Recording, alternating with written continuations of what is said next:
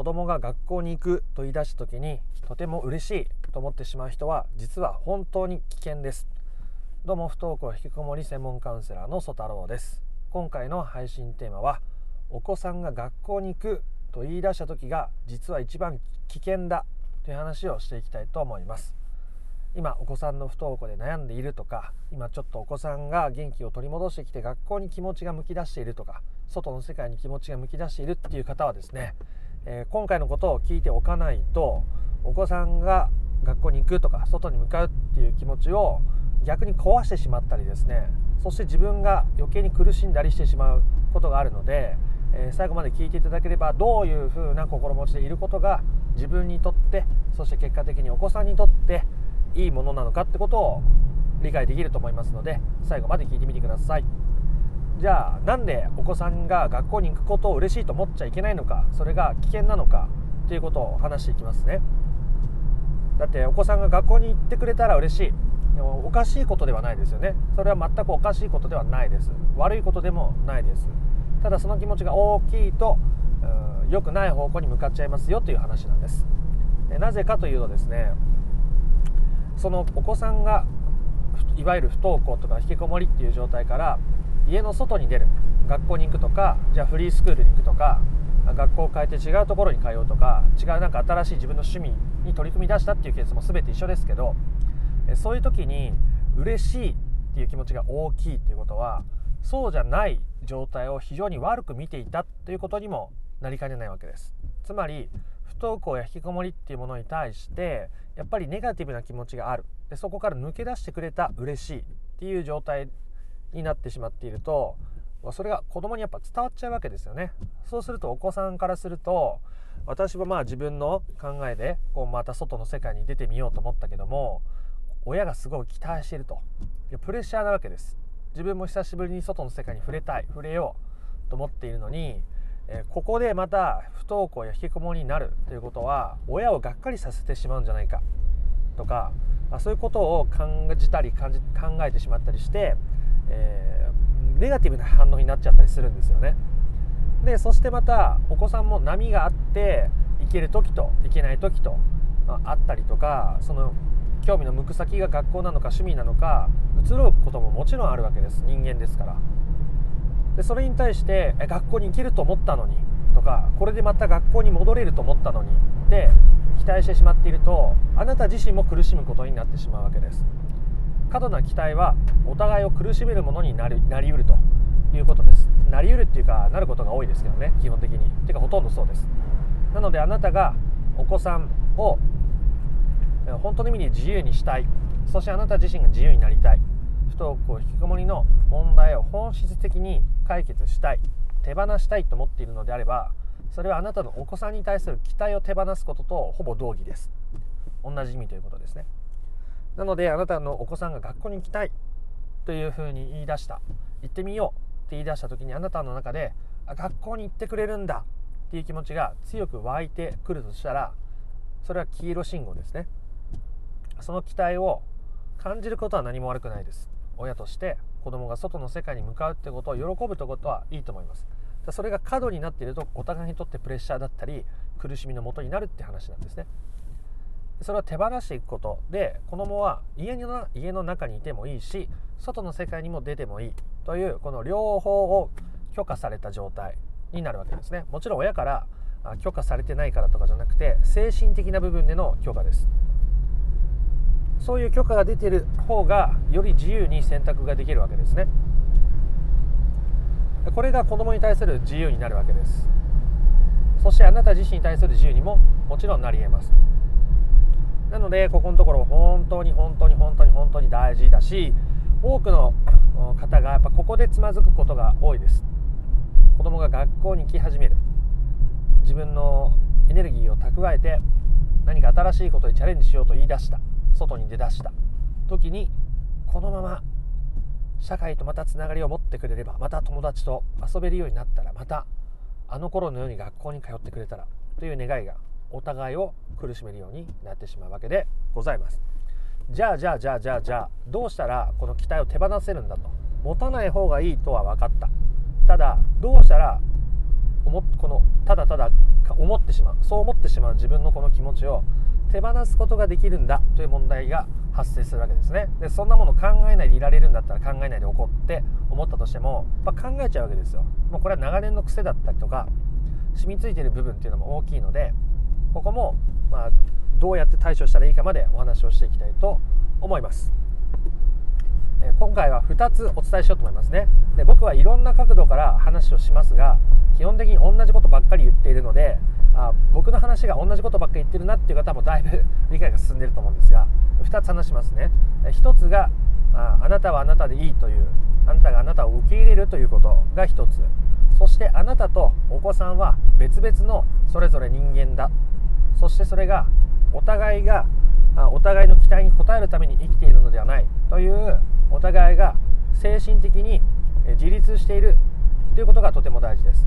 少なくともあなたが子供から自立しているのかということが大事ですね。子供があなたから自立しているかよりもあなたが子供から自立しているのかということがとってもとってもとってもとっても大事です。じゃあまずあなたが自分を受け入れるということから話していきましょう。期待を感じてしまう。期待をしてしまう。学校にいてくれたらって思ってしまう。ねそれ仕方ないですよ。思っちゃいますから。で自分がそうやって思ってるんだってことにまず気づくことですね。これが大事です。気づくこと。そしたら今度感じてみてください。ああこうやってこういうふうに期待してるな私。ああ学校行ってほしいって思ってるな。うん感じる感じる。感じてください。これ2ステップ目ですね。そして3ステップ目。それに寄り添ってください。ああそうやって感じちゃうよねって。自分に自分が自分に対して親しい友人に振る舞うかのごとくいやそうやってどうしてもやっぱ今までね学校行ってたしまた行けるってなったらなんかそれが子供にとっていいって思っちゃうよね。ついついそりゃそう思っちゃうよ。って寄り添ってみてください。そして4ステップ目。あなたは改めてどう感じたいのかということを自分で選択してみてください。子供は自分の人生なんだからそれはでも自分で選べるといいよね。だからそれを応援できる親でいたいな。そして動き出せない子供のこともそれはそれで今は仕方ないよねって受け入れてあげられるような人でいたいなとか自分がどうありたいかどう感じたいかということをこの時に改めて考えてみてください。これ4ステップ言いましたね、えーえー、もう一回言い直しはしませんので気になる方はもう一回聞き直してください。で次、えー、あなたが子供から精神的に自立をするという話です。あなたは子供の期待に応えるために生きているのではありません。いいですか？あなたは子供の期待に応えるために生きているのではありません。そしてまたお子さんもあなたの期待に応えるために生きているのではありません。つまり学校に行って親を喜ばせようというために生きているのではありません。あなたに幸せな姿を見せてあなたを幸せにするために生きているのではありません。少なくともあなたの期待に応えるために生きているのではありません、えー、こうやって聞くとちょっと辛く感じる方もいらっしゃるかもしれませんがそれが本来の健全な人間関係なわけでございます。ですね。でそれを手放すわけです。でこれは僕の他のコンテンツの中で声を出すだけで不登校引きこもりが解決するよっていう音声があるのでそちらを詳しく聞いていただけると一番いいんですがあ今回もせっかくなんで説明しておきますね。えゲシュタルトの祈りというものがあります。えこのゲシュタルトの祈りを項に出して、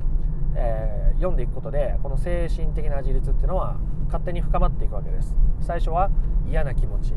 ざわざわする気持ち不安な気持ち心配な気持ちいろんな気持ちが出てくるかもしれませんが繰り返していくことによってだんだんと自分は相手のために生きているのではない。そして相手は私のために生きているわけではない。ということを知ることが感じることができるようになっていくことでしょう。もちろん相手が自分のために生きていなかったとしても相手の行動や振る舞いから愛を感じたりとか幸せを感じたりとか充実を感じる感じることありますしこちらのありようによって相手に幸せを与えることはもちろんあるわけです。ただそれを願って期待してやることではない。ということなんですね。一応ゲシュタルトの祈り、えー、僕の頭の中にあるゲシュタルトの祈りを声に出して読んでみますので、えー、もしちゃんとしたゲシュタルトの祈りを知りたいという方はインターネットで検索してみてください。あなたは私や私の人生えー、もう一回言います。ごめんなさいね、えー、私はあなたの期待に応えるために生きているのでのではないしあなたは私の期待に応えるために生きているのではない。私は私のために生きあなたはあなたのために生きる、えー、もしえそれが出会えることがあったとしてもそれは素晴らしいことだしそうでなかったとしても素晴らしいことだ。です。でこの「あなた」っていうのをぜひお子さんの名前で読んでみてください。そして「私」というところもしお子さんに対して普段ママは?」って話してる人は「ママはママのために生きている」とかですね。自分の呼び名に変えて読んでみることでより効果は深まっていくわけでございます。このゲシュタルトの祈りを声に出して読めるようになっていくとなたの精神的な自立は勝手に深まっていくのであります。つまりそれはお子さんが学校に行くと言い出した時に行こうかなって言い出した時にえ本当に行ってくれるのでこれでまた学校行けるの？という期待を最小限に減らしてくれるものになるでしょう。是非ですね取り組んでみてください。この2つ2点今回、えー、お子さんが学校に行き始めの時に一番期待が大きくなりやすいです。自分の趣味を通じて外の世界とつながるとかフリースクールに行くっていうこともそうかもしれませんがお子さんが動き始めの時に一番期待が大きくなりやすいです。